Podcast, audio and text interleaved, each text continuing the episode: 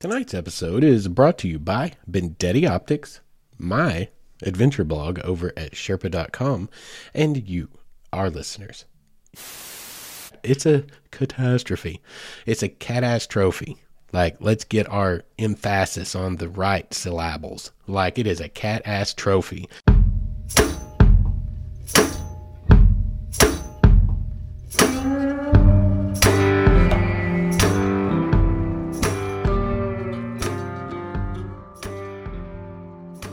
What is up, all of you wayward souls, and welcome back once again to the Wayward Stories podcast. Wayward Stories is the podcast where we just tell a whole lot of stories. They are broad ranging. Mostly, it's kind of loosely themed around the idea of self discovery, finding yourself. But as we discussed in the last episode, you know, maybe there's more value in seeing things as you're actually creating yourself. Um, yeah, honestly, the more I've had a chance to um, marinate on that and let that really permeate my little brain. Um, I really, really like that, guys. You know, stop and think about it. Okay, it's it's another way of wording. What what's that old saying? Um, life's a journey, not a destination. Now that's one of those cliches that we just skim right past because you know you've heard it so many times. Like it, we hear it, and we kind of sort of get the idea. Oh yeah, whatever. But like you don't actually think about it and apply it because you hear it so much. But if you stop and think about what that statement is saying, if you're constantly focused on the destination where you're trying to get, which is in your mind's eye utopia like, you know, wherever it is, it's that's what I want my life to be or that's what I want this situation to be. That means that you're not completely satisfied with where you're at more often than not, most likely, right?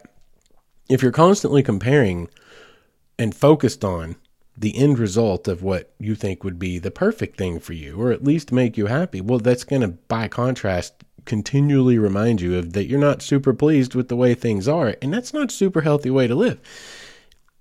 That saying, life's a journey, not a destination, well, it's a cliche for a reason because it actually has some real depth to it if you stop for a second and actually think about it this is about where we're going and how we're getting there. It's not just where we're going, it's how we are getting to that.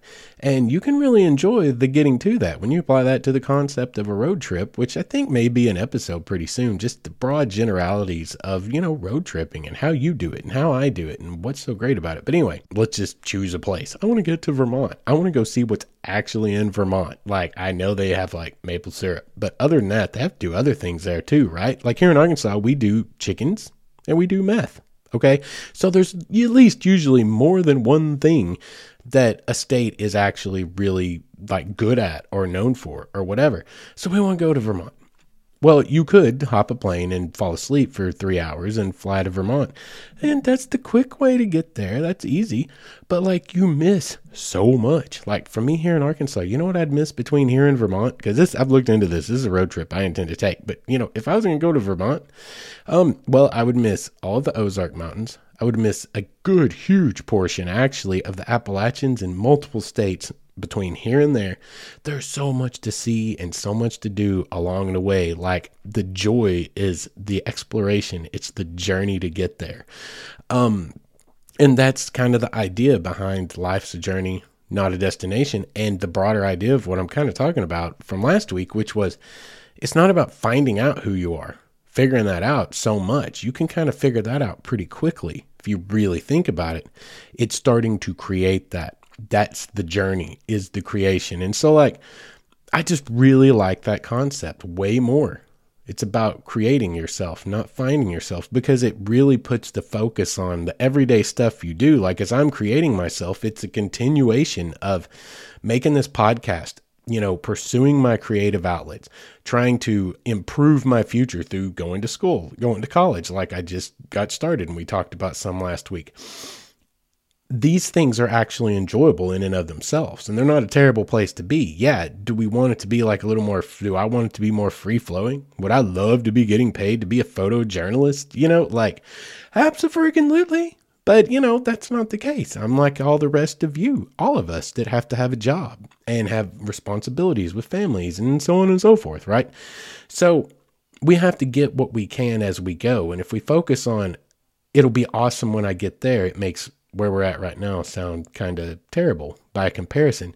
So the idea of creating yourself. All along the path, the things you are doing are parts of the things that will make up the whole. The, it's just the parts that will make the sum total at the end someday. And most likely, anyway, the end result's not going to look anything like what was perfectly in our mind anyway, and it may be way better. It may be even way better.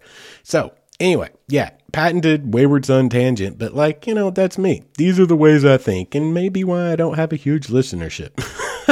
but, um, you know, anyway, I enjoy making the show, and a whole lot of you are enjoying listening to it, which I appreciate. And I appreciate all of you that have been sharing it as well.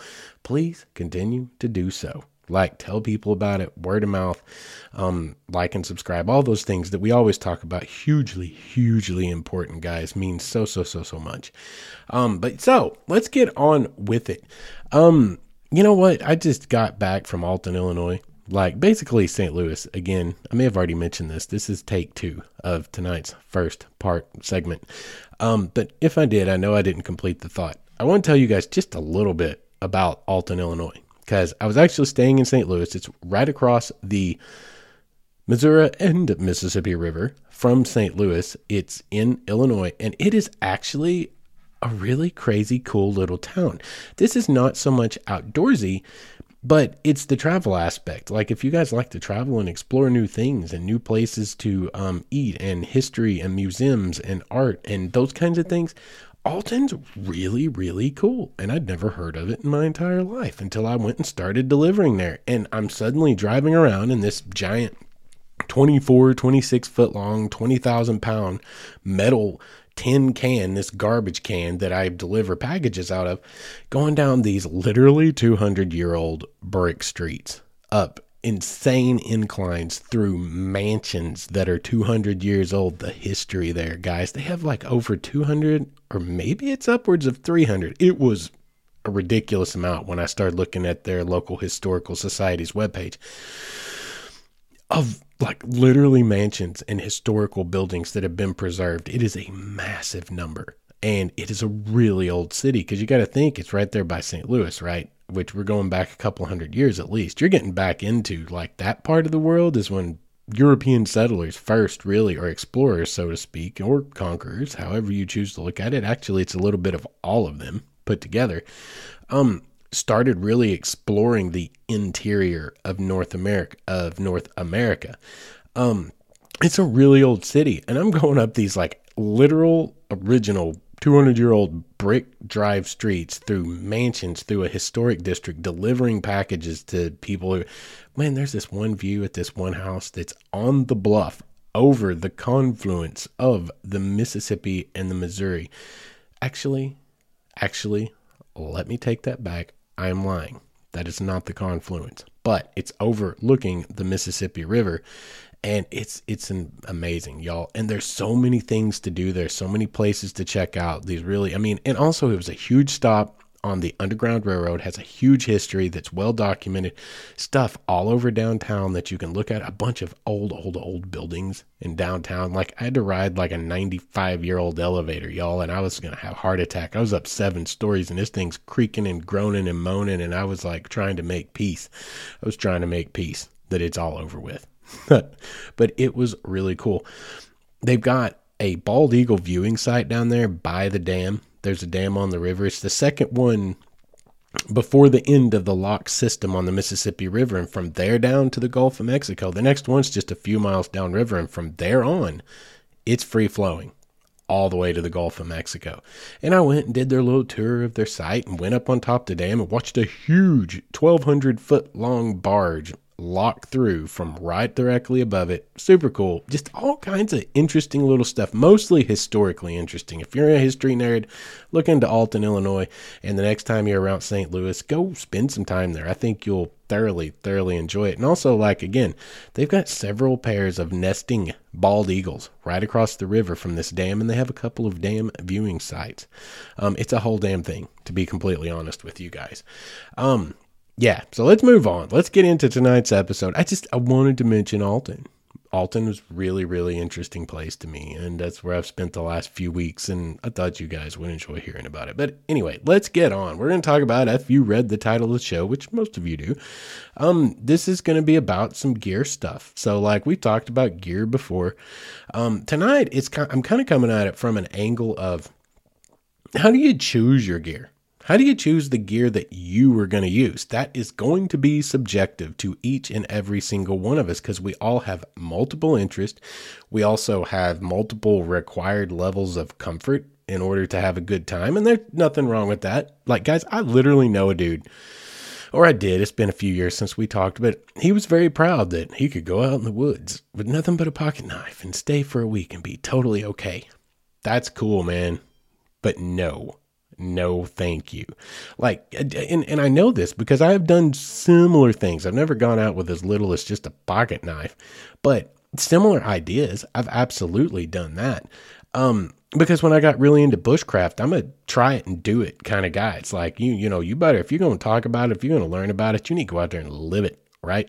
So i've gone out there and done that you know? The only thing that was really different is even by the time I was starting to get into bushcraft, I'd already kind of become a hippie. Like I used to hunt when I was young. I fished my whole life, but I haven't actually taken an animal's life in, God, probably 20 years, 15 or 20 years, because mostly I don't need to. If I needed to, I would. I'm not against hunting. Anyone who's listening to this, I'm not against it. I actually recognize, and for those of you that are against it, um, just something to consider.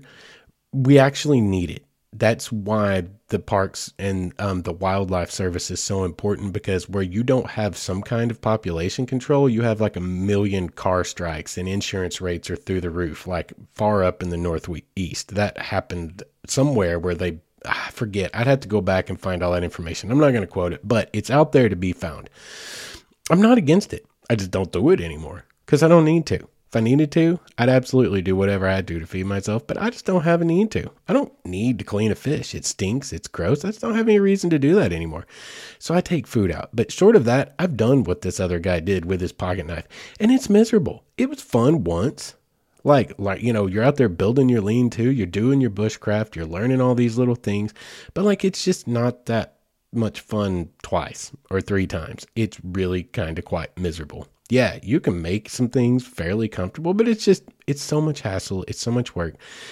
I I, I personally require a little bit more than just a pocket knife to have a good time out there. And that's what this is all about. It's not about proving our backwoods personship. It's not about proving our toughness or endurance. It's about enjoying ourselves literally. And whatever it takes for you to enjoy yourself, like go out there, earn whatever street cred you feel like you need to earn. Like if you want to go out there and be a influencer or whatever, do whatever you need to, what you want to, but ultimately it comes down to like we're just out there trying to enjoy nature, enjoy adventure, enjoy, enjoy exploration. Um so that's what tonight's about. It's kind of talking about what kind of gear you need how you choose your gear and maybe just through having this little conversation you know maybe you can get some ideas. This is how i get ideas. I listen to a lot of outdoors podcasts some of them that just drive me insane because they're way too political. And i'm like i'm not here for politics. I'm here to be entertained. But like I like listening to the stories that they tell, or I like listening to their gear talk because Though it may not be stuff I would ever buy, it might give me ideas, you know, and sometimes it is stuff I end up going and, you know, upgrading a piece of gear with. So that's what tonight's kind of intended to be. How did we get here? Why am I having this conversation with you tonight? Why is that what you're listening to tonight? Well, because I mentioned, you know, last week that I've started classes, college classes, and it's a big time investment, and I already don't have any time, you know? My brain got into this is just my personality. I got into nesting mode in a way. I started looking at everything, trying to get everything done and taken care of. It's like if you've ever had to have a surgery before, it's like you try to clean the house to spotlessness. You you try to make sure you have all kinds of food, or like say you're going to have an oral surgery, some kind of major uh, work done um, at the dentist, you're out there buying all the jello, right? You're buying all the chocolate pudding, you're buying all the mashed potatoes. You're trying to make sure that you're going to be able to have something to eat and not have to get up off the couch. Like you, you try to, you know, again, you're nesting. You're trying to get all your ducks in a row, tie up your loose ends. Well, this is kind of what it did to my brain. Is it's like you're about to have no time. And you also do know how important it is for you to get your little adventures here and there. And for me, life is literally about preparation. Like successful living is like thinking about it, preparing for it, getting, gathering, and organizing the things you need to do it, and then putting them away so that at the moment you need to do it or you have the chance to do it or whatever it is, you have access to the tools, the pre prep, you're ready to go. That's just how I work a little bit OCD, but whatever. That's my life. So it put me in this mindset of like, okay, we gotta, um, you know, you've got, I've had loose ends that have been hanging around in my gear spectrum, my gear world, the realm of my gear that I've been trying to find the right answer to for some of these several years. To be completely honest, like I keep trying new stuff and it doesn't work, and I've realized one more little thing. Oh, if this were just this way or it had this little thing. This would literally exactly serve my purpose. But as it is, it's really an, an Achilles heel for me. It's really causing me issues. But like, you don't just go out there like us. This is one of those things. The overview of us as a group is like 98 to probably 99% of us are normal everyday Joes like myself. I hope that most of you are. I hope that I'm talking to people who are wanting to start exploring and start get out and find themselves and create themselves. I hope that's a big part of my audience. I hope that's who you are. Is someone who wants to learn and get out and start doing all of these things. Well, for us, we have jobs, we have lives, we have some of, you know, college, we have all these things there is a balancing act of need versus want, comfort versus discomfort, and ultimately, usually financial. Like, we can't just afford to do whatever. I don't know where these kids, y'all, like, and I ain't even gonna like bag on y'all because good for you. Wherever you got your money, even if mom and dad are giving it to you, because it's gotta be coming from somewhere. Like, I'm 41 years old with a damn well paying job these days that I have to suffer to no end for, and I can't afford an $80,000 truck. Like there's no way I can afford it. So somewhere, somewhere, that money's coming from, and I good on you. I'm not bagging on you kids, but it does make me kind of hit bang my head against the wall sometimes when I see a 16 year old driving an $85,000 truck. I'm like, how? How? But anyway, around it, most of us are not those people who can just be like, oh, you know what? I'm ready to go camping. I'm going to start exploring the world. So I'm going to go spend $380 on a North Face bag or a Kelty bag. I'm going to go buy a $400 ultralight tent. And, you know, we, we can't. We literally cannot do that, but we still want to go, right? So there's this battle, this balancing act of need versus want, comfort versus discomfort, and, and of money. M- mostly it comes down to money. You only have so much expendable income for the majority of us working class folks, right? We're just trying to make ends meet.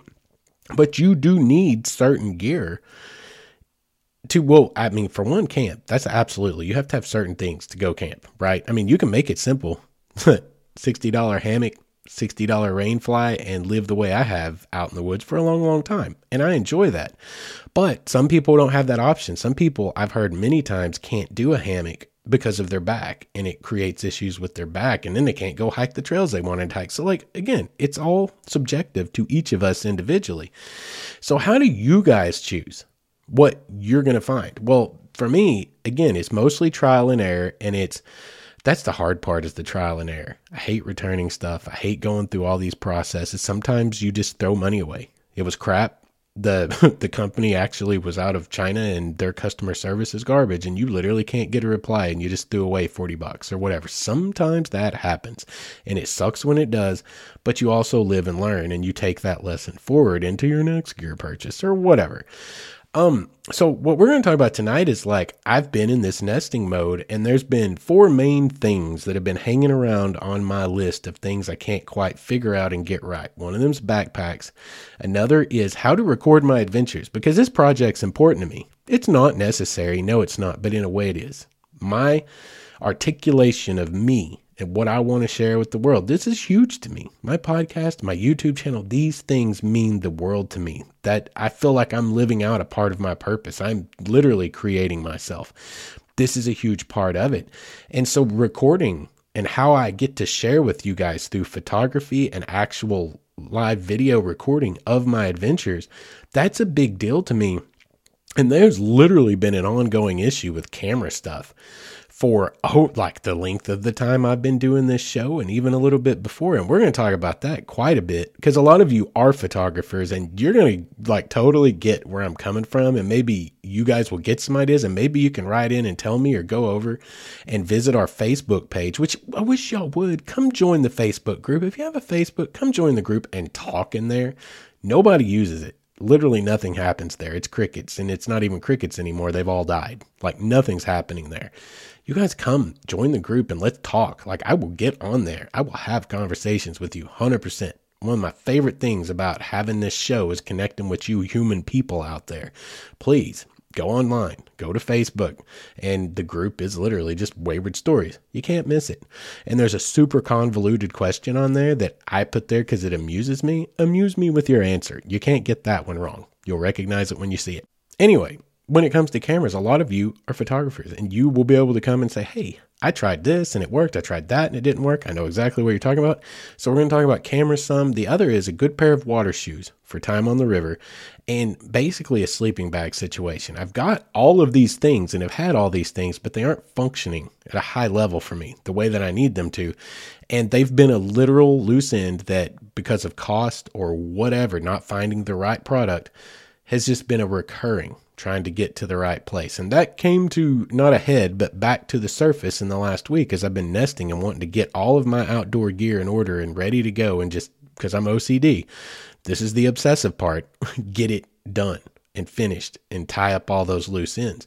So that's, you know, kind of what started tonight. And also yesterday, had my daughter yesterday or had my daughter for the weekend and it was going to be time to take her home last night around five o'clock. Well, about nine in the morning, get dispatch and we've got a call out for search and rescue. Someone's missing up White Rock Mountain, just north of Shores Lake, somewhere in that broad area. Franklin County was going to be the or is the responding agency, and they've called us. We're we're on their um, on call list for help, and we were ready to go a lot of our team actually mobilized on the spot. That's great when it happens on a weekend because you can send 20 stinking people. It's a drop of a hat.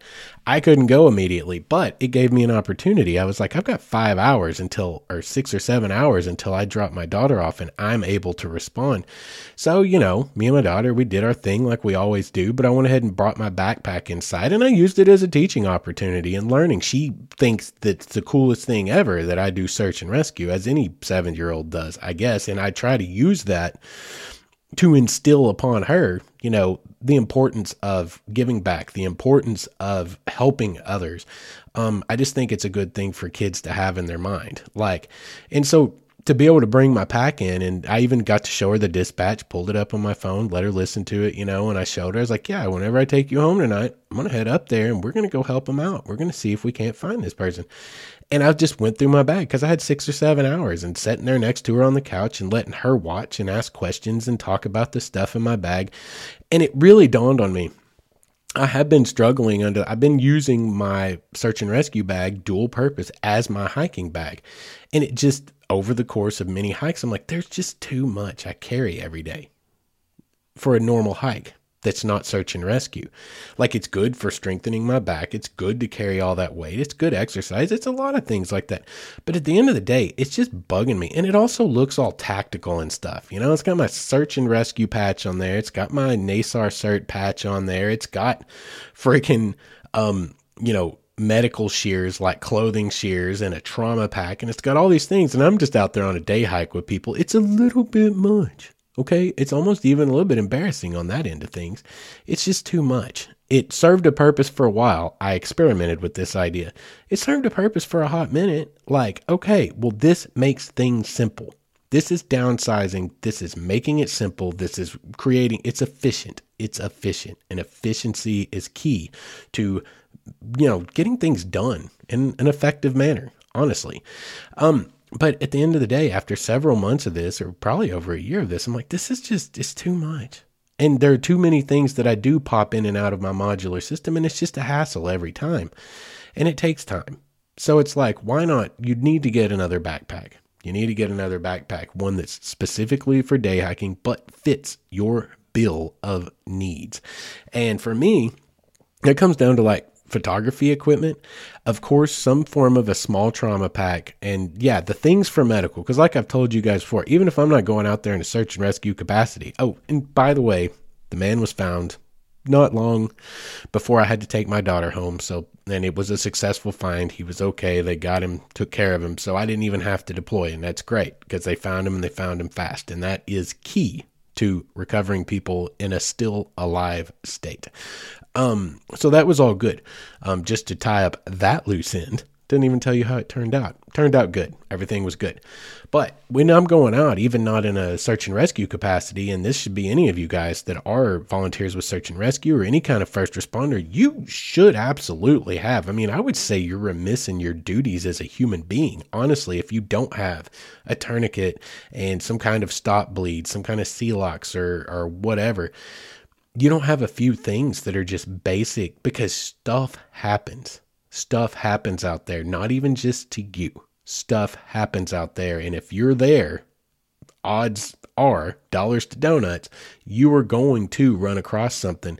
And if you have the ability to respond because of your training, but you do not have the ability to respond because you don't have the equipment on you, like that's like a shame on you. Like I'm I'm not here for that. Like the stuff for a small trauma kit weighs like next to nothing. It's not a big deal to carry around the bare basics to possibly save someone's life. So anyway, a bag that I need has got to be just big enough to have a little bit of a trauma kit in it somewhere. It's got to have my camera. It's got to have my audio equipment for recording, um, which isn't big. It comes down to a pretty small, you know, uh, like we talked about for basics for survival. When you go back to what should be in your day pack and all those different things on YouTube and here on the podcast, you know, the basic little things. But it also needs a place for my tripod to be securely um, fastened to it. So, like, I have multiple needs. Um, they're not like extravagant needs, but it needs to be multi purpose right? I'm trying to make it a smaller pack, a lighter pack, because day hiking, it can be lighter. I don't need my whole search and rescue 24 loadout, even though I am a minimalist and I roll with just the necessities that I know it will take to get jobs done out there. Um, it's still heavier. It's still bulkier. It's still everything about it's a bigger pain in the rump is what it comes down to basically. Um, so for me it's like yeah it just after yesterday and i'm already in nesting mode i'm already in tying up the loose ends mode i was like yeah you just you gotta go find a backpack dude really. And i did a bunch of research online last night um and looked at several different kinds and models and i've already been looking at backpacks just as more of a uh, ancillary. Like it's kind of like okay, it hangs out in the back of my mind whenever I'm somewhere, any kind of an outdoor store, any kind of a gear shop. It's like okay, like let's look. What do they got? Oh, that's a cool idea. Oh, I like that brand. You know, and you take little mental notes or you take pictures and you go look it up online and you price them out or whatever, but you don't really move on it. You just it's one of those. I know I need to deal with this eventually, and you're keeping an eye out, right? Head on a swivel. Well, yesterday, and being in the mode that I'm already mentally in, I was like, no, let's go get a pack. Let's go find one. You know, I'm not going to settle. If I don't find a pack, I'm not going to get one. But let's go try to put an end to this loose end. And so I did that actually earlier today. I went out and amazingly found a pack I'm super excited about. Like, and it was reasonable it was like $70 and it was super reasonable 45 liters but it that's like it sounds large but it's not it's not huge it's really not the way this pack is set up and i'm super excited about it because all these years I've been trying to work out my backpack situation forever. Like we talked about, I've got a great video on a 511 um, Moab. I think it's a 12 liter, but it's like it's a sling pack and I love it. It's amazing. It's awesome quality. Go watch the review video. Buy one if it works for you. I've hiked for years with that thing and it was great. But when I started riding mountain bikes and I started trail riding, it slides around and ends up in front of me because it's a sling pack. It doesn't have two straps and it also puts a whole lot of weight and hurt on one of my shoulders, a lot of strain.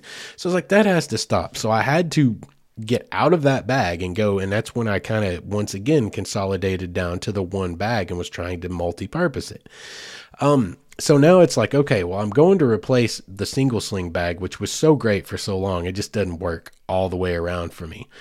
Um And I found this pack, and it, it's the way it's built, it's super tight, but it also has the ability to expand. This could easily be an overnight hike. Um, not necessarily through hike unless you're a super duper minimalist, but totally a two to three day overnight hike. The way that to the minimalist level that I am, I could get two or three days out of this easy. I struggled with that out of my search and rescue bag when I did some overnights last year. And I knew then this is not really a hiking pack. This is a tactical pack meant to do tactical things with. So all of these things kind of played together, honestly, to get me to the place where I was like, yeah, we need to like make some decisions. We need to tie up this loose end and get it over with. That search and rescue bag can have only search and rescue specific stuff in it, and it can just live in the back of the ride. And then you get you your day pack, and yeah, it was a great idea. Time, finally recognized that it had to happen and it's got to happen this way. And that's back to that balancing act of trial and error and years of trying and erroring, erroring more than, um, you know, succeeding. But I'm thinking, I'm hoping if this thing has the quality, I think we got it right this time. The size is right, the fit is right, it feels great on my back, and it's got a perfect place to secure my tripod. Plenty of room for what I need, but it'll cinch down tight and stay nice and and um, compact and pulled against my back where I can carry the weight properly. But at the same time, is optional to expand larger when I go do some overnight stuff. Like I'm hoping, I'm hoping it works out. I'm hoping the quality is there. The straps are a little thin. That concerns me, but I got it from one of the big um, outdoor stores. Actually, I got it from Dick's. I was in there for something completely different, but I saw those packs and I was like, God, this is actually ticking all the boxes, and it's really reasonably priced. Um, so I thought I'd try it, but I do have a few concerns. The straps seem to be quite thin, but since I bought it from Dick's, that's where I was going with mentioning where I got it from. You get like the year or two, whatever warranty, and I will, I promise you, I will destroy it before that year warranty is up if it can be destroyed by defective workmanship or faulty materials. So with that backing, put that receipt in the keep box back there so that if it ever goes bad, I can go find it, see if it's within the year, get it taken care of. It's it's nice to try to use those guarantees to your advantage. Um, so I got me a new bag today, and I'm excited. I haven't even got to play with it yet. I haven't even got to really start filling it up with the other gear um, and getting it worked out between the two. I didn't have time. I got to get this episode out. I got some more schoolwork to do. Got a lot of stuff going on, um, but I'm super excited super excited to get into it and check it out. Because like i said it finally fits and ticks all the boxes. And that's kind of what this is all about you know? That's tonight's episode is there is the whole overview. There's the evolution of me trying to get to the right packs for the right jobs and that's again what this is all about. And how do you guys choose? You know, you can look at my examples and you can kind of maybe build a little bit of a template out of that. Like, yeah, I'm not really digging the day hiking pack I have because I just got this nice one when I got started hiking or whatever. And it's, it's just too small. Like I do need a few more things in here. It doesn't wear right. It really hurts my shoulders. Maybe I need to upgrade out of this cheap backpack I bought to get started out there and actually go up and spend a few dollars and buy a pack that is actually designed for carrying weight on your back while you hike long distances. You know, there's a huge jump in quality from $30 at Walmart and $80 to $150 at Dick's or Academy or in you name the store, REI, wherever. Like I get stuff from all of them, order it online, whatever. There's a huge jump in the quality and things like that. And the biggest part for hiking packs, especially, is how it carries on your body because that can make or break a hike. That can ruin your day if you don't get one that fits you well and fits your body size and shape, and you actually get adjusted by the straps to the proper way because it's supposed to actually carry all the weight as much as can be on your hips. You know, that's a big part of it. And that chest strap pulling in tight puts more of the weight across the breadth of your back as opposed to just centered and really coming down on your shoulders so hard. So, like, it's worth spending the extra dollars. But once you start getting into that range, that's where I get into trouble. Is like, I know I can't do the cheap crap because I know that it's garbage through too many life experiences and being poor my whole life. But finding the middle ground of the upper mid level stuff I typically am not going to buy a name just because it's a name. But I will if that's the best. If I think it is the best and everything backs that up and life experience or whatever, user testimony of someone I personally know and I trust, if it backs it up, I may buy the best. I may spend the big name money if I think that's the right thing for my purpose. If I think that's the right tool for my job that I need to get accomplished. But typically, most of my gear is mid range stuff because mid range stuff is usually people using the same kind of materials and processes and everything else as big names. It's kind of funny because we got a new sponsor tonight. It's going to be in this episode, and I did not plan this this way. I swear to God, if I'm lying, I'm dying. I did not plan this this way. But right now, I'm going through the points of why I actually chose to use these guys for sponsorship because they're literally a mid range brand that I don't know, like they're making the stuff just as good, just as well, looks just as great but for a reasonable price. That you're not so like that you're afraid to go tear it up. You know what I mean? You you just heard the whole ad. Honestly, basically, you just don't know what it's about yet. It's coming right at you here in just actually a minute or two. We're to the break section, but did not plan that. But it actually that's why I have them sponsoring, is because that's my MO. That's my modus operandi. When I go out, I want gear that actually does the job, but I want to get it at a reasonable price because I need to get it at a reasonable price. Because if I can't, I probably can't have it, if that makes sense.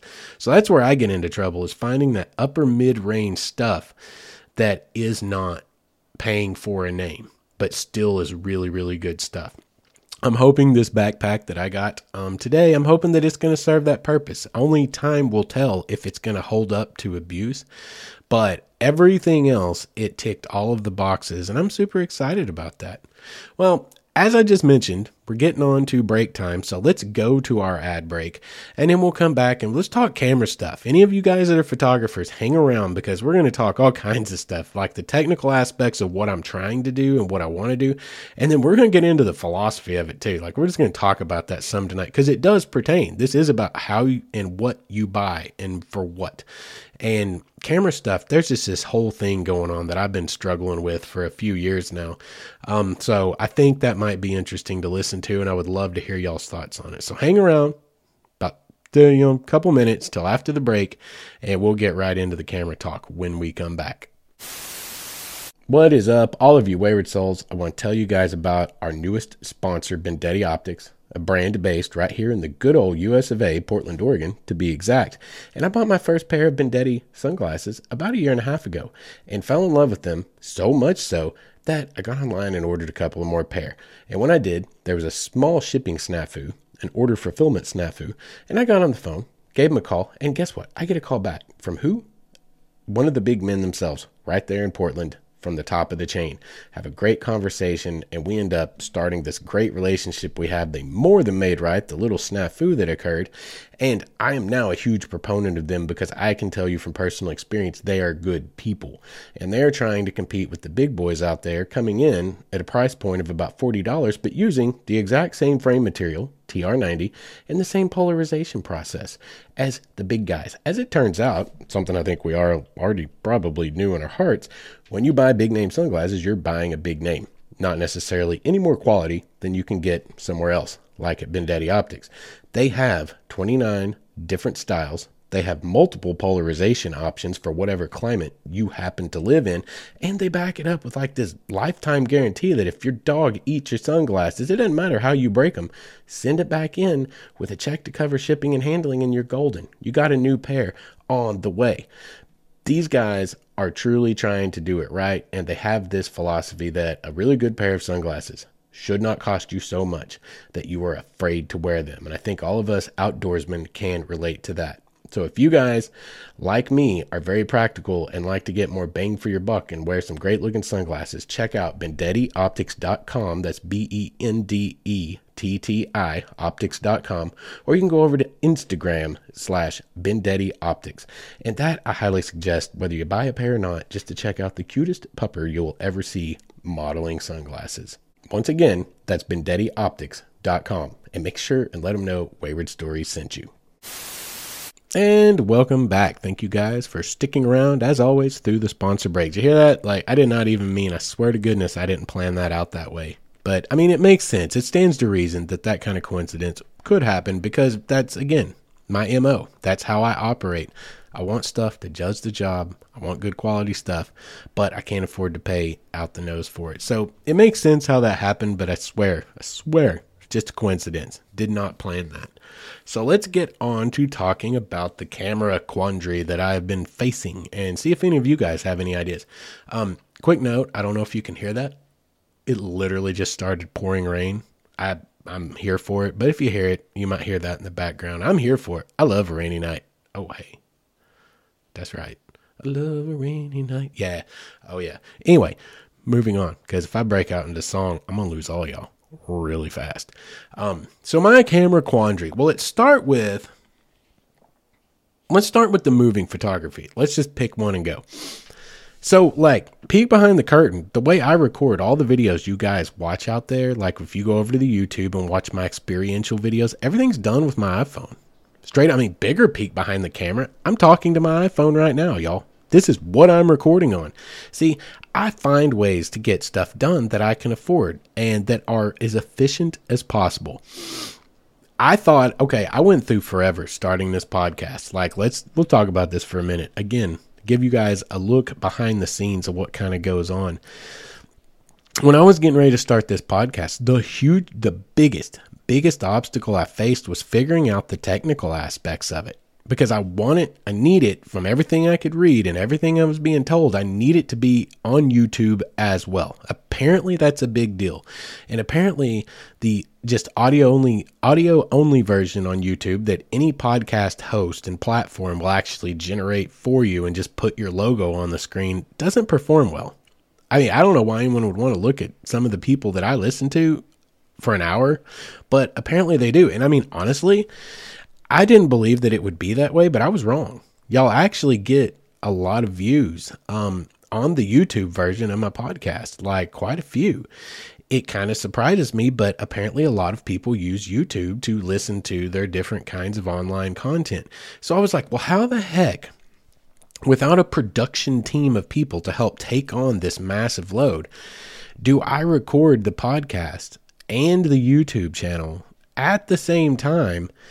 And get all the audio and everything to sync perfectly. And I'm reading through all these forums and all these things, and it's all like, well, I use this and I use this, and I have to split through this converter, and I have my mix board doing this, and I have such and such, such and such. And I was like, my brain wanted to blow up. I almost just chose to not do the podcast through the YouTube channel and just do audio only. And so then I started struggling a little bit, even though I have a background in music and was in a band and have ran mix boards and stuff. I was really struggling to get good levels that weren't just exploding everything through GarageBand because I have, I don't even have a laptop. Well, I do now. I just bought it a week ago for school, but I haven't had a laptop in 10, 12, 15 years. I do everything on iPods or on iPhones and iPads way easier, way easier, and never gets computer viruses freaking amazing. Um, I don't know why Windows can't figure that out for themselves. I mean, iPhones have been doing it for a decade now or longer. I haven't seen a computer virus since the last time I owned a PC. Anyway, and it was just, it wasn't working. Like it wasn't working. I couldn't get it where I wanted it. And I thought on a one off, my brain, I reverse engineered a situation. I thought, what's actually going into this? You need just audio only but you also need to have video. You need to be able to record one shot and it come out two different things. And the way that I worked around that, and I'm still working around it to this day, maybe there's better versions out there, but any of you people that are aspiring podcasters or YouTubers like and want to put both out there, like this may be viable for you because this audio quality you're getting right now, again, I have a background in audio like an extensive one. It's been quite a few years, but I mean, hell, I had my own personal recording studio that my brother and I utilized the heck out of for five or six years. I know my way around the ones and twos. I know my way around good audio quality. And this audio quality is not at the top tier that you hear some of these extremely hyper produced podcasts. Some of them have background tracks, they've got sound beds, they've got the whole, I mean, sound effects that are so subtle that they don't sound campy. Like that takes, that's, that, that's good audio, but it takes someone who gets paid like a professional to put that together. I don't have that time. I could make that happen, but I'm not here to spend 40 hours a week on one episode. I need to bang this dude out in a few hours, right? But I need the quality to be good. Absolutely need the quality to be in the top tier of some of the biggest podcasts out there. That's all I need. I just need to fit in. I don't need to be better than them. I just need to sound like I belong there.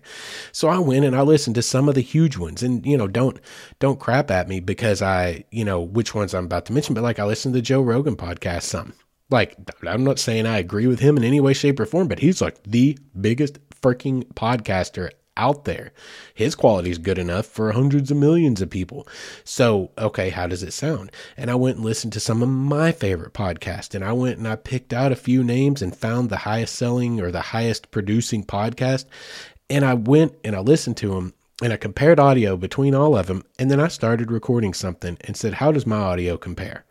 And that's the way I chose to go that I am going because this was the cheapest, easiest fix. And the, I will stand here and testify to you that this audio works just as well. This quality that you're hearing right now is on par with basically anything out there, except for, again, the super hyper produced. And like, I'm not trying to make a, a graphic audible novel. That's not what I'm trying to do, right? This is a talk show more or less. It's a talk show. And this quality is there. And y'all, I'm going to tell you, you're looking at it right here. You see this microphone? Shure. Um, what is this? An MV7? I'd have to go look at my box. But this is a Shure podcast specific microphone. Cost me a lot of money, a couple hundred bucks, somewhere in there. But that's the only piece of gear I bought. Y'all, this isn't even coming through a mix board. I don't even mix this. This is literally this straight into my iPhone. And all I have to do is go into an MP3 converter and extract the MP3 and upload that to the podcast um, dashboard. And boom, there's my podcast. But I still have the original source file, which is the video you're watching right now. If you're watching it on YouTube, bam, two for one for the cost of this microphone. No external, and it's fast. I just record it once, I edit it once, I extract the audio, and boom, I'm good to go if I'm having a good day and the and the episode's flowing, and I'm not going to go in and edit the crap out of the sound of me swallowing um, excess saliva or what the heck ever, if I'm not going to do that and the episode went well, I literally can record for an hour and a half and edit for like an hour and 40 minutes, like a few minutes longer to cut in the the ad in the middle and the the beginning and the end and put it all together. Y'all, I can be done with a podcast if I'm feeling it that day and I'm inspired and it's flowing in four or five hours. And I stand by, I don't think I'm delusional. I stand by that the audio quality is on par with anything out there, except for the big, big, big, big, big overproduced stuff. That's how I think. So, see, I found this little workaround. Literally, buy a good microphone, this Shure MV7, and plug it straight into the iPhone, and it just happened to work. I was like, I'm going to try this and see how bad the quality is or if it's even reasonable. I got to start somewhere and listen to it. And I was like, holy crap. I just, on my output in the MP3, just crank it up a little bit and boom, there you go. Anyway, y'all, I just spent six or seven minutes actually talking about podcasting, and I did not mean to do that. I'm sorry. I hope I didn't lose you. Let's talk about the stuff you're going to care about. But for any of you aspiring podcasters, there's a little idea of how you might can get around some of the hurdles that stand, seem to stand in your way. I did not hear or find anyone that did what I'm doing. This literally I came up with organically out of necessity, and it just so happened to freaking work. Anyway, sorry about that. Let's move on. Let's get into the camera stuff. That was camera stuff, but let's talk about um, where I intended to go with it, which is all of the video I take out there, it's done on this iPhone in 4K, and it's great looking video. Most people can't tell the difference, honestly. Like, it's good quality video. The problem is, even though the iPhones, after whatever model, where they're all waterproof, they're super water resistant, like you still don't want to drop your phone in the water and lose it because your whole life lives in that phone, does it not? Like it's it's a cat it's a catastrophe. It's a catastrophe. Like, let's get our emphasis on the right syllables. Like, it is a cat ass trophy when, God, I'm so sorry, when you lose your phone or destroy it. So, you don't want to do that. So, like, I've missed so much good footage out there, guys, on a lot of the whitewater I've done. But I didn't have a GoPro because I don't have 350 freaking dollars for a GoPro to to be on my little passion project, my little YouTube channel that doesn't make me any money yet. I think in another year or two, we may actually hit monetization standards of a thousand subscribers to the YouTube channel. We go about 35 a month we pick up. It's slow going because I don't advertise. Because something else I don't have is $3,500 to advertise for a single episode of the show. Like, it's it's all organic. This is hustling. This is me hustling, but mostly just trying to share myself. So I can't afford a GoPro, much as I want one. Can't afford one. So I've been struggling with this forever and ever and ever and ever, and just trying to make it work with the iPhone because not only is it more cost effective, it's the damn thing you already have in your pocket and you bought anyway, and you're going to keep buying every time you need a new one.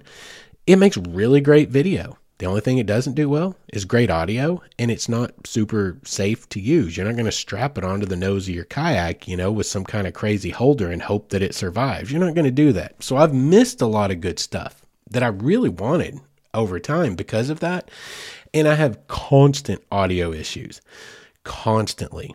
Like this has been a battle. I've had three different styles of microphone, external microphone that work with a iPhone. I cannot have it be wired.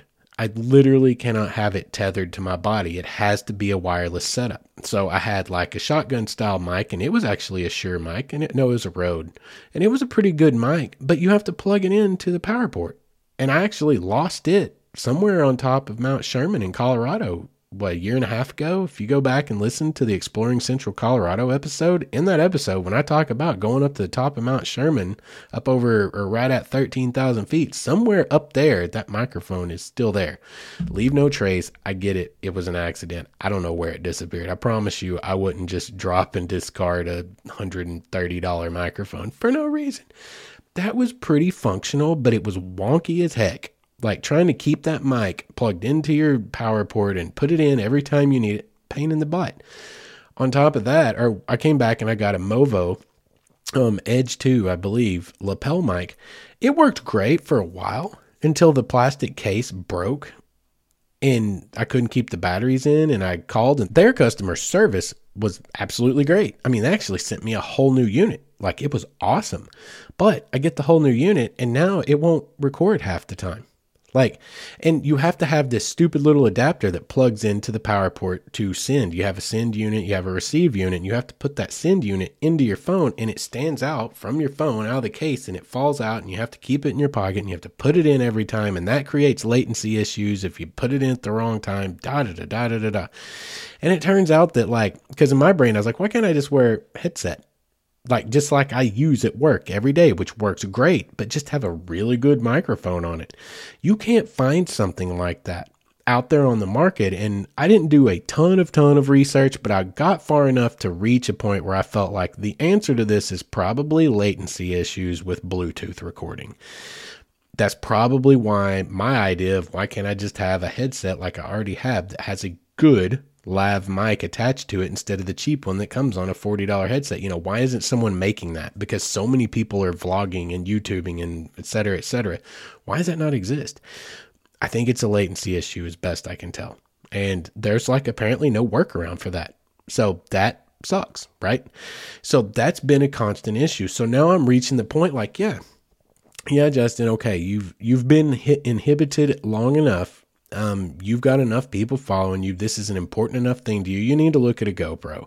So I am starting to look at GoPros, and oh my God, my head wants to explode. There's so many things in the GoPro realm from, you know, whatever model to whatever model. And it's, it's like, it's like comparing oranges to oranges. It's like, well, this one has 0.001 megahertz, blah, blah, blah, and this one has 0.002 megahertz. So it's so much better. Like, no, no, it's probably not. It's 0.001% better. But is that something the average person's going to hear or see? Like, most likely not. It's literally fractions of nothings because the end result is like the same for either one. Um, to accomplish the purpose you want it to. And that's where my brain's getting messed up on these GoPros is like, is one actually got more things that I need it to do available? Is there something like that? Um, and I'm getting into that. And then I discover last night that DJI, who makes awesome drones, and the only reason I haven't bought one is because they're not allowed for use in national parks. I really want one, guys. God, I want one. Drone footage is incredible. but they're super expensive for something you can't use in the most majestic places in the United States. There's some other amazing places, but like Buffalo National River, you can't use one there. Like, not legally. I see that some people have. I don't know, man. Break the rules if you want to, whatever, but I'm not going to do that. Like, it's even if it's a silly rule. I love I love drones, but DJI makes some great stuff. So I'm like, they have an action cam that is a competitor to the GoPro that is less expensive. I want to look into that and see. That's where I'm at right now. I'm hung up on this battle between which one to go with because you do have to buy these stupid ass accessories. It's like, no, people are only buying these for one thing to go snowboarding, to go kayaking, to go mountain biking. Don't sell me a stinking unit and then say you need this protective housing. The whole damn thing should be a protective housing because that's what you're buying it for is to go out there and beat it to pieces. Like that that's one of those just blatant capitalistic things. But trying to figure out between the two and to have the proper mounts because I'm going to have a mountain bike, I've got kayaking, and I've got just basic hiking in my normal videos. So I'm in this whole battle and trying to figure out the proper external mic for one, and that would probably be easier than keeping a mic on a phone because you don't have that that send unit, et cetera, et cetera. It's like it's a whole thing. So what do you guys use? Do you guys use any of the GoPros? Like, what are you using? You just heard my whole battle. That's one of the main things right now that I'm is a remaining loose end that I'm hung up on and is kicking my tail all over the place is because I want to just, I need to put an end to it. Like the onboard quality of an iPhone is just as bad as the um, onboard quality of the microphone on a GoPro, from what I understand. So I'm gonna have to have an aftermarket mic, but I don't have to have that send unit. Like, what do you guys use? Anything? What do you use? Like, because I need decent audio, especially when it's windy. You got to have a wind muff. Like, you literally have to have a windbreak, um, because you just can't even use the audio a lot of times. You got to find creative ways around it, and that just throws the whole flow of everything off. So, are any of you guys using GoPros, or are you using the DJI version? Version? I think it's like the the Osmos or something like that. But anyway, are you guys using any of that? And how do you get around it? Like, this is a battle I've been dealing with forever on these stupid cameras.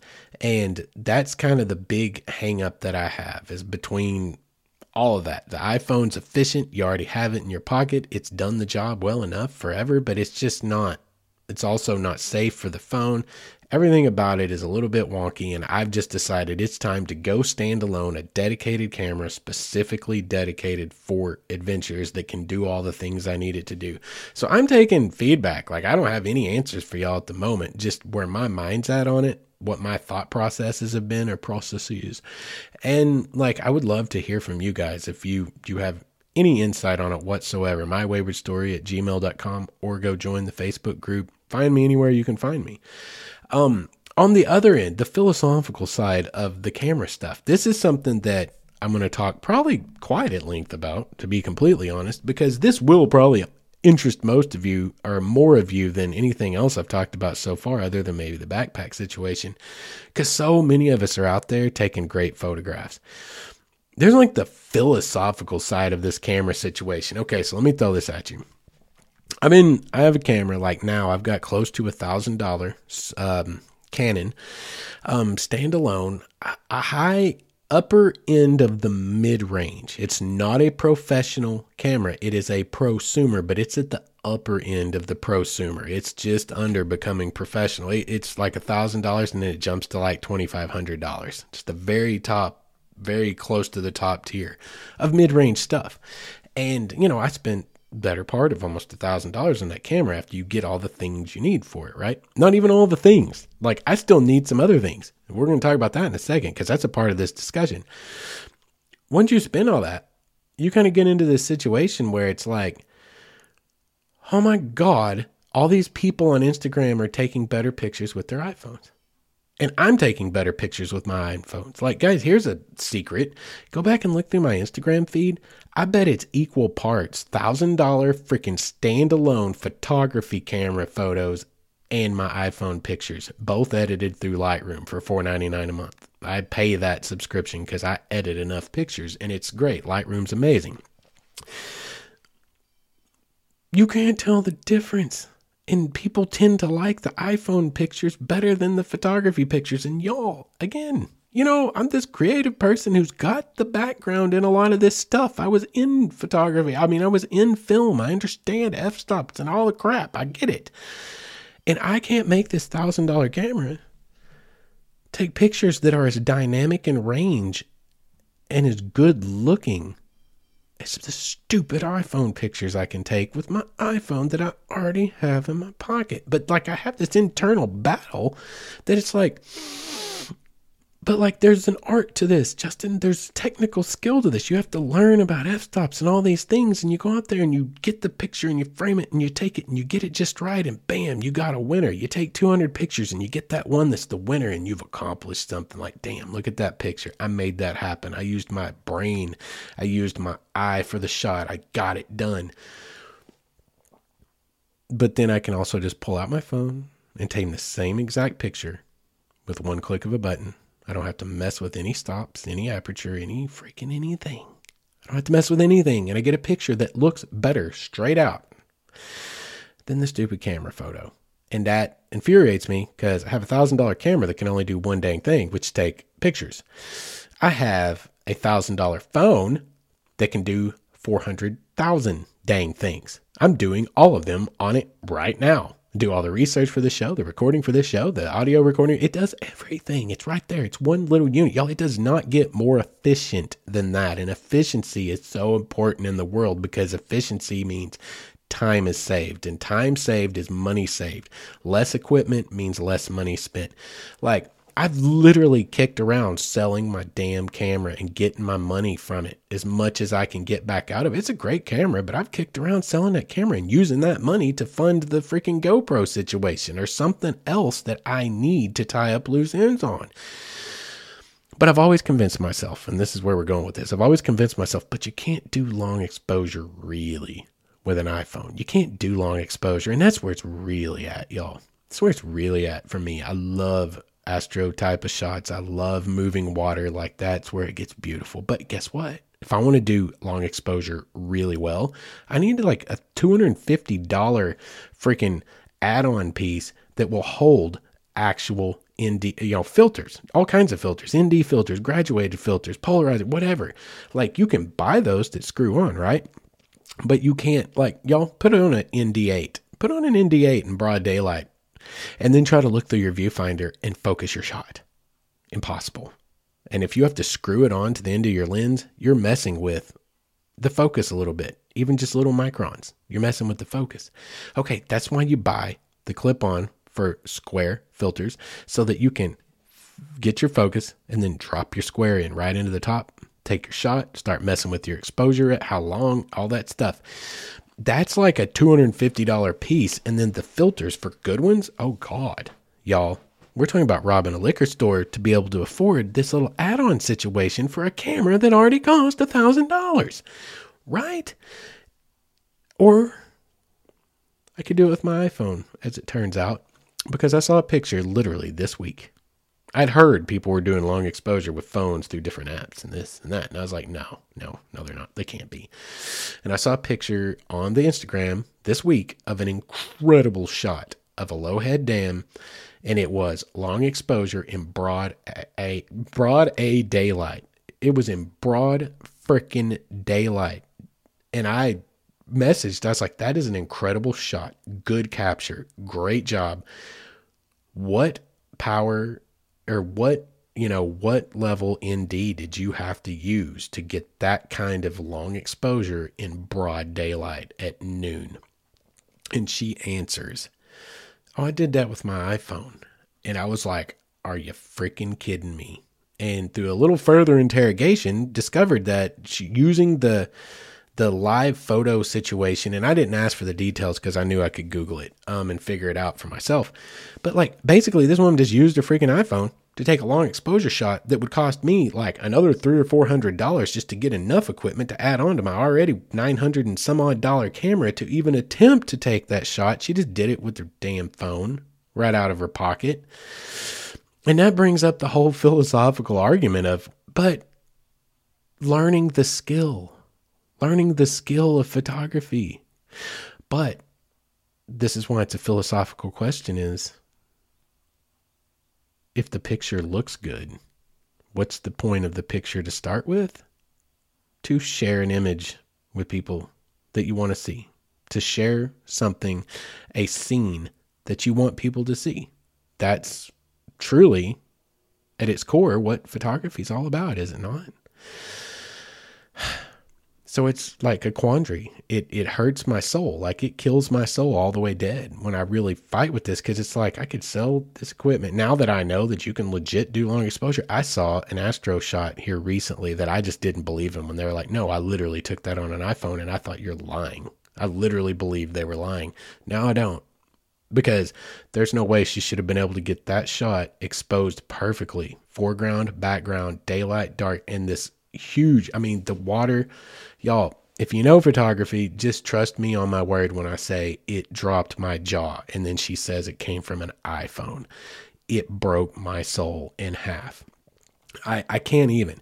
So now I'm like, what do you do about this? Because I want to, man, I've spent so many hours perfecting, not perfecting, practicing and getting to where I am with photography using the right things. And there's so much fun. And I mean, there is, there is, you know, another inhibition, even though they figured this out, there is another in, inhibiting factor, which is if you're like, this great for landscape and apparently long exposure but it's great for landscape because when you're in and you can get it even wider than what it would cost a huge amount of money for a lens on an actual standalone camera to go super wide cost several hundred dollars at the minimum.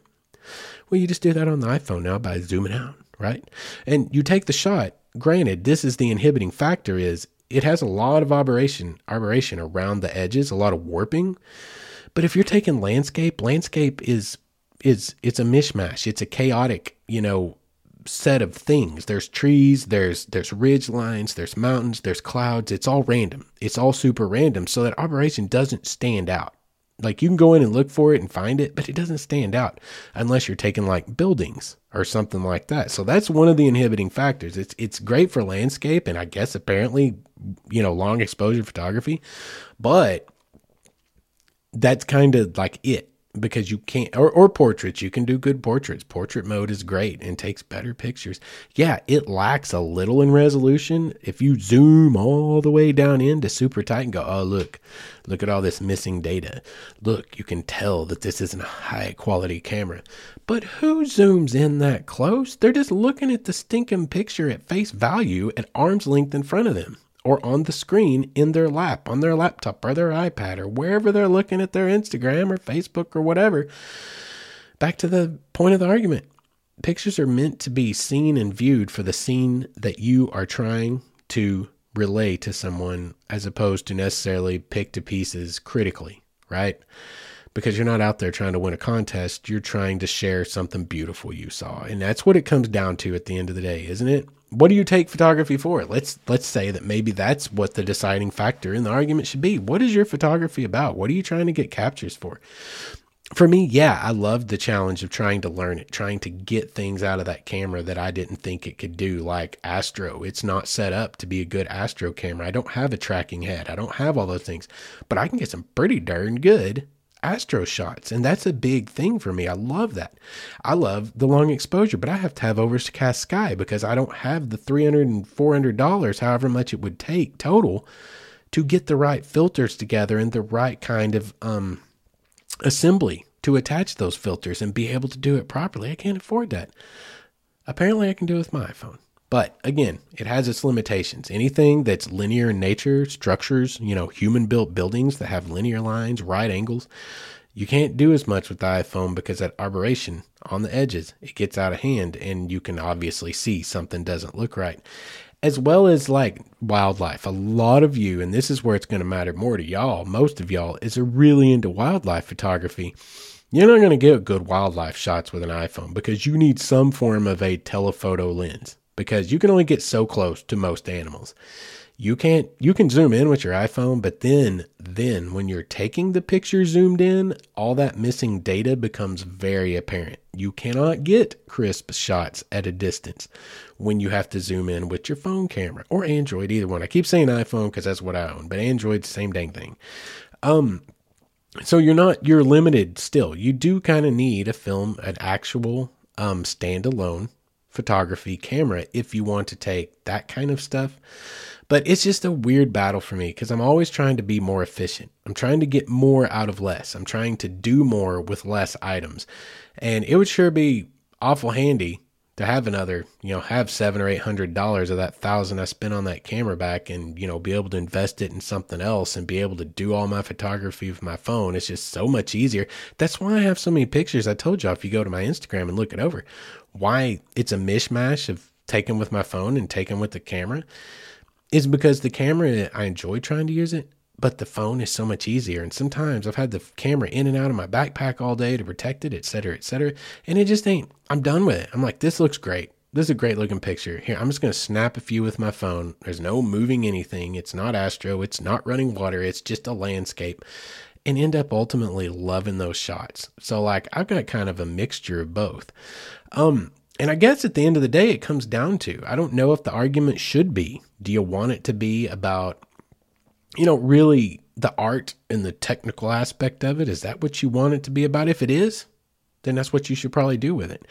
But I don't think we should get so high and mighty as many people do. There's a reason I say that. You get online and you see some of these arguments, it's heated debate. I don't think we should be so high and mighty as to be like, well, they're not really an artist. They took it with a freaking iPhone you know what? The things that make photography art don't have anything to do with the device that takes it. I mean, honestly, the things that make photography art is subject, framing, headspace, composition. What are you trying to show? How are you trying to show it? Perspective. Like you can do all of those things with a phone of any kind the same way you can with a thousand or thirty five hundred dollar camera for that matter, or a ten thousand dollar camera. Those exist. Like the things that make it art are not how finely detailed and crisp the final result is. What it is is the image you're trying to show and was it put together in a way that brings the viewer in, pleases the eye, and tells some kind of a story. Whatever that story is. That's what makes photography art. So it be kind of arrogant um, and self important, I think, to beat down on people that are doing great photography with their phone. I really do, though I feel parts of that argument in my own soul, and it's been a whole battle. It's been a whole philosophical, existential crisis within me for some time now. And ultimately, still don't know what I'm going to do about it. So I'd love to hear some of you guys, some of y'all, let's just say y'all. I always say you guys to be more proper, but it's way wonkier. It's less efficient than saying y'all. And tonight's episode has been all about efficiency, except for the use of my words, because I've rambled on and on and on. But I'd like to hear from you guys. What do you guys use? How are you doing photography? What are your thoughts on using your iPhones and your Androids to do your photography? And are you? Are you getting great results? Like, I'm kind of on the fence. I don't know how I'm going to approach this quite yet. Um, the third thing I'm probably going to approach, though, is actually the GoPro situation. Probably need to tie that up. I can argue with myself more later about a standalone camera versus my iPhone because that doesn't doesn't really fall into that needs to be taken care of category yet. It's not really a necessity to accomplish the things I want out there. And oh yeah, I was going there with that just to tie up that thought, that loose end. Photography is what you make of it and what you're trying to use it for. And if you're not trying to be an award-winning like photographer, it's about sharing an experience, which is what this show's all about in so many ways. Sharing your experiences, me sharing mine, hopefully you guys sharing yours with us. Like, it's all about that. For me, my photography, though I enjoy trying to make it artsy fartsy and learning the ins and outs and utilizing years of knowledge of how to do this stuff, at the end of the day, it's about just sharing pictures with y'all to show you if you're not out here, you don't see this except through my lens. And it's not the same. It's not the same as seeing it in person. And that's what this show is ultimately all about is trying to encourage all of you to get out there and live your lives, live the experiences. And me putting those pictures out, the whole goal and the videos, all of it, the whole goal is just to hopefully encourage you inspire you in some ways, but encourage you, prompt you to get out. Like you, for every, you know, it's not a guarantee that you're going to see an amazing sunset every night that you go out, but you have to be there when that sunset is happening, or you'll never get that picture. You'll never get that. And forget the picture. You'll never get the experience of sitting there and enjoying that sunset in person if you don't get out and do it. so I think the argument really comes down to what's your photography for? And, you know, shake off, shake it off, as Taylor said, you know, forget about the haters because the haters are going to hate, hate, hate, hate, hate. Like, just do you. Go out there and do you. And if it works for you to take your photography, take your pictures on your camera, uh, your iPhone, your Android, man, go for it. Because at the end of the day, it's just about sharing the experience with the people you care about and whatever it is you want to tell the world. Um, this ran on. Gosh, we're well over an hour. We got a full episode, and know, I don't know that we even stayed on much subject of outdoorsy type of stuff, though it's kind of where it was intended to go. I do apologize, but hey, it flowed relatively smoothly on my end, so we're going to call it an episode, and maybe we'll get a second episode out of this same concept down the road because I still didn't even get to talk about the sleeping bag or the water shoe situation. Like, those were on there as possibles in case I didn't ramble too long, but I should have known me. I did. So we're going to call this an entire episode. I appreciate you guys for sticking around for the duration of this rambler. Um, I encourage you to get in touch with us. Again, go to Facebook, find our page, Wayward Stories, join our page, and let's have some conversations. Go to the website for anything you need to find, www.waywardstories.com. If you want to write to me directly, my wayward story at gmail.com. Um, again, I appreciate you guys. Please like and subscribe so much. Those of you who have already done that, I appreciate it so much. Like, subscribe, share. And other than that, man, I don't have anything. Again, just thanks for hanging around for this full rambler, and I will catch you guys in the next episode. Until we meet again, you guys be good to each other.